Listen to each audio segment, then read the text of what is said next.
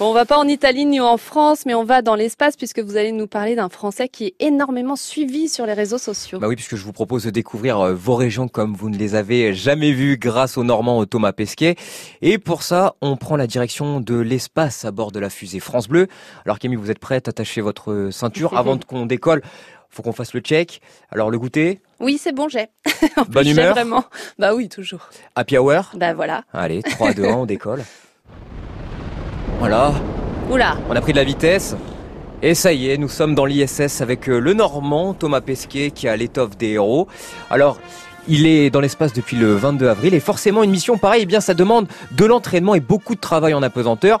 Mais les astronautes ont quand même le droit d'avoir euh, quelques moments de libre. Et quand il n'est pas en train de regarder le film Camelot, comme ah. moi, euh, bah, dont je vous avais parlé euh, cette semaine, eh bien Thomas s'amuse à prendre des photos de vos régions depuis l'ISS. On a ainsi pu voir sur son compte Twitter les Alpes avec le Mont Blanc. Et puis euh, on a également vu euh, eh bien la côte landaise où l'on voit les 250 km de sable fin du Pays Basque jusqu'à l'estuaire de la Gironde. Et si vous zoomez sur la photo qui est en très bonne qualité, eh bien vous pourrez apercevoir le lac de Biscarrosse ou encore euh, Cap Breton.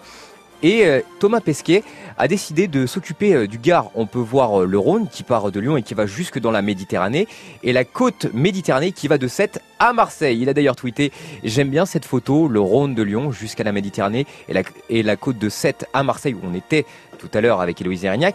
La France n'est pas désagréable à regarder depuis l'espace et j'explique à mes collègues qu'un fleuve tel que celui-ci traverse sur seulement quelques centaines de kilomètres des régions très différentes sur le plan culturel, industriel, gastronomique, avec des paysages extrêmement variés. Vivement les vacances, mais pour moi, c'est l'année prochaine. Bah, merci beaucoup Maxime, ça donne envie quand même hein, d'aller faire un petit tour dans l'espace.